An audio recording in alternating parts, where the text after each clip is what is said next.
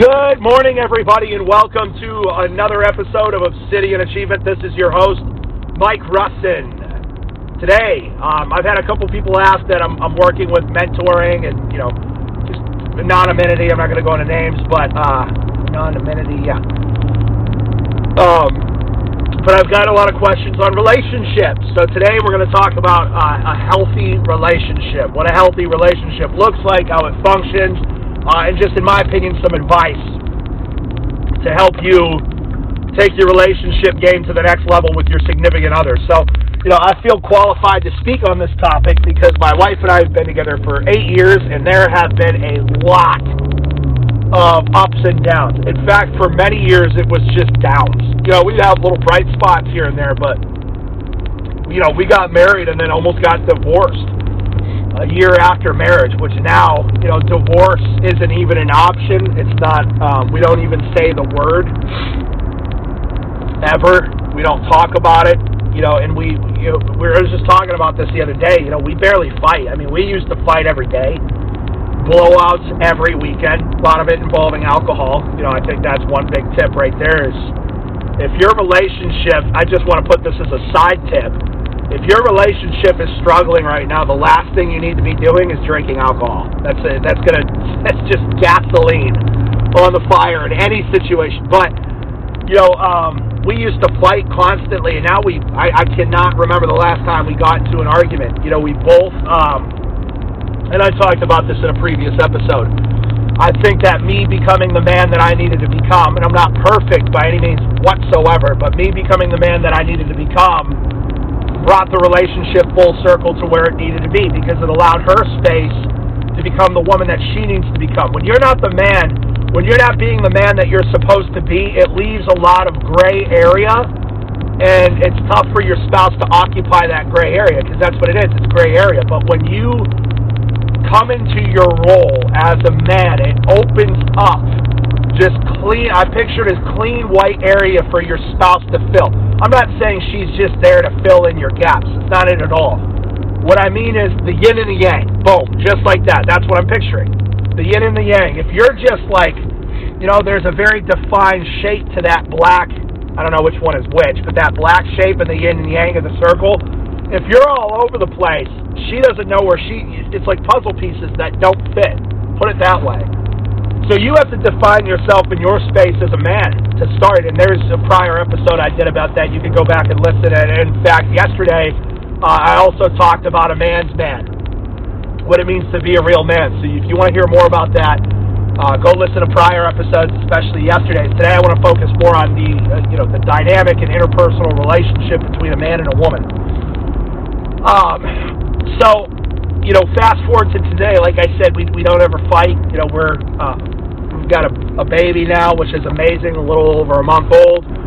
Uh, we still haven't been we haven't fought about the baby once. You know what I'm saying? There's been there's been some rough nights sleeping wise, like last night for my wife, and you know I was up with her for probably two hours this morning, just on and off the bottle and burping and farting and all that stuff. She was the the, the kid, not me.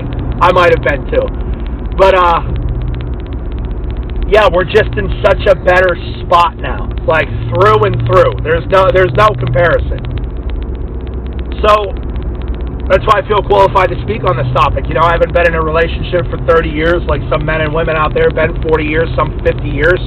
Uh, but I do feel like eight years of experience uh, gives me a doctorate in this to some degree. Uh, maybe what's a step below that? Eight years? I don't know. You understand what I'm saying. But uh, I, I think yeah, that's number one. We already covered it. Is when you come into your role as a man. So speaking to the men, it opens up the space for your wife to come into her role. And I think in the dating phase, you guys have to, you know, you have to really ask the t- the tough questions right away in the dating phase. Like I meet people that their relationships are rocky after two years, and it's like well, what's at the core of it? Well, I want kids and she doesn't. How the hell did you not talk about that at day one, at least week one, month one, worst case, worst case?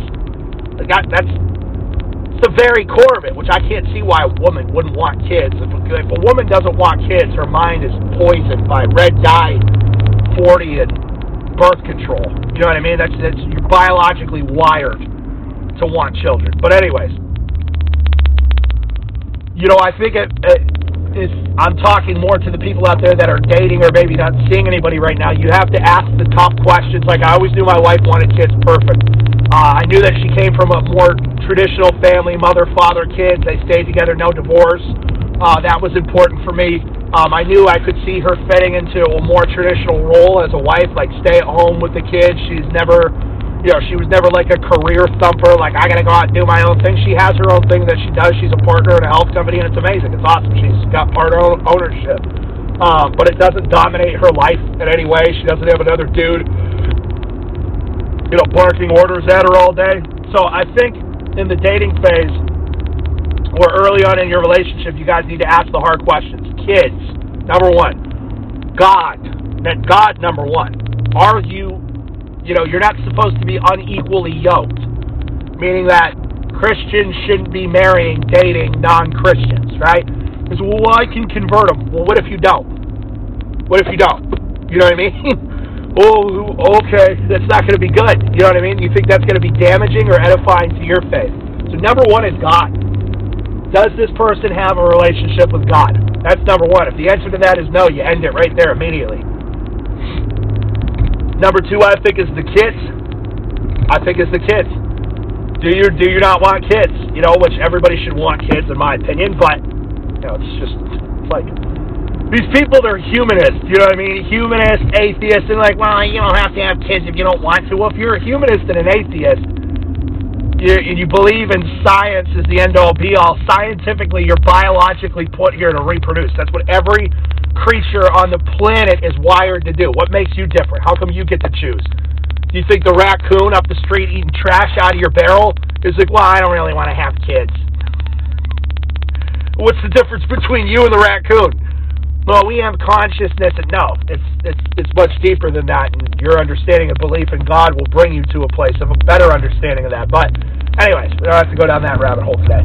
Kids, you know, number three is the, the roles. That what is the role of each person? There are roles. There's a hierarchy in relationships. And men, you should not get into a relationship with a woman who does not want to submit.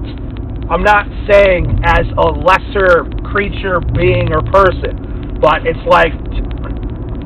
So I have um, a partner. We're about to bring on another partner in the staffing company, right? At the end of the day, you know, Stephanie, my main partner, you know, she knows if it comes down to the nitty gritty, I'll be the one to call the shots. But she calls right now most of the shots. I deflect, defer to her with everything. She wouldn't mind me saying this. You know, because she knows at the end of the day that she's going to be, she'll probably take the company over at some point but there's an understanding where it's like, well, worst case, I'm going to go to Mike. That's that's that's the way to that's that's how I should sum that up. Is that if she needs to, she comes to me. You know what I mean? There's there's a hierarchy there. Not I'm not saying I'm Steph, your superior. Steph understands what I'm saying right now. She she doesn't get in her feelings like most women do. So, um, that kind of hierarchy. We're like, yeah, mom might even make most of the decisions sometimes, but at the end of the day, when it comes down to it, it's dad. You know what I mean? Like in our household, we went to mom for a lot of things, but it was always hmm, in the background looming was dad. You know what I'm saying? Like that. I don't want to say looming, like you know that has a negative connotation, like he's gonna beat us or something. It was uh, it was more of like the ultimate decision, the ultimate say relies on dad. You know what I mean? Like if Steph wanted to spend five grand on something, uh, an investment for the staffing company, she hey, Mike, is it cool? And nine times out of ten, 9.9 times out of 10, I'm going to greenlight it for her. That's, there has to be, if, if, if, if I was in, here's, okay, boom, great example. I used to be in the uh, life insurance industry. There's this kid that came in probably three to four years after I was already married, had a lot of success. Um, I took him under my wing. I mentored him, grew him, helped him, built his deal for him. and, uh, he uh, he turned on me over time. And what happened was he could not. He had a lot of issues. This person, uh, a lot of major, major, deeply rooted insecurities uh, that never really quite got over. um, as he got older, I believe, from his childhood, and he, he was, you know, there's just a lot of things in his childhood that made him who he is today. You know, at the end of the day, even though the kid stabbed me in the back, I still think to his in his heart and his soul, he's a, he's a good he's a good person. Not that anybody's a good person, but you guys understand what I mean. I don't have any hard feelings. Um, I'm, I'm sure he does for me though, but the the problem became at some point. I I made a lot of mistakes in that relationship. That was when I was going through through some things personally. Uh, I had a tendency to lose my temper a lot, and just you know just a lot of different things. Uh, but it came to a point where he no longer wanted to submit to my leadership or defer to my leadership. He wanted to do what he wanted to do, all, and it destroyed our relationship. That's what most of your marriages end up being like when you get into a relationship with somebody that does not want to yield and submit. So that's a conversation you guys need to start having early on. Is this, am I the type of man, number one, that a woman would want to yield and submit to? Because every woman, deep down, every single one, wants to yield and submit to a real man. The problem is, there ain't many of those left and they've done that intentionally. So you have to ask yourself the question Am I a man worthy of a woman like that? And then, number two, you know, more so towards her. You know, is this woman that I'm talking to right now the type of woman that will yield and submit to me, assuming I'm the type of man that needs, you know, that, that uh, warrants submission, warrants the ability and the privilege and the honor to lead that woman. You know, so I think those are fundamental early stages. We're going to finish this episode uh, today.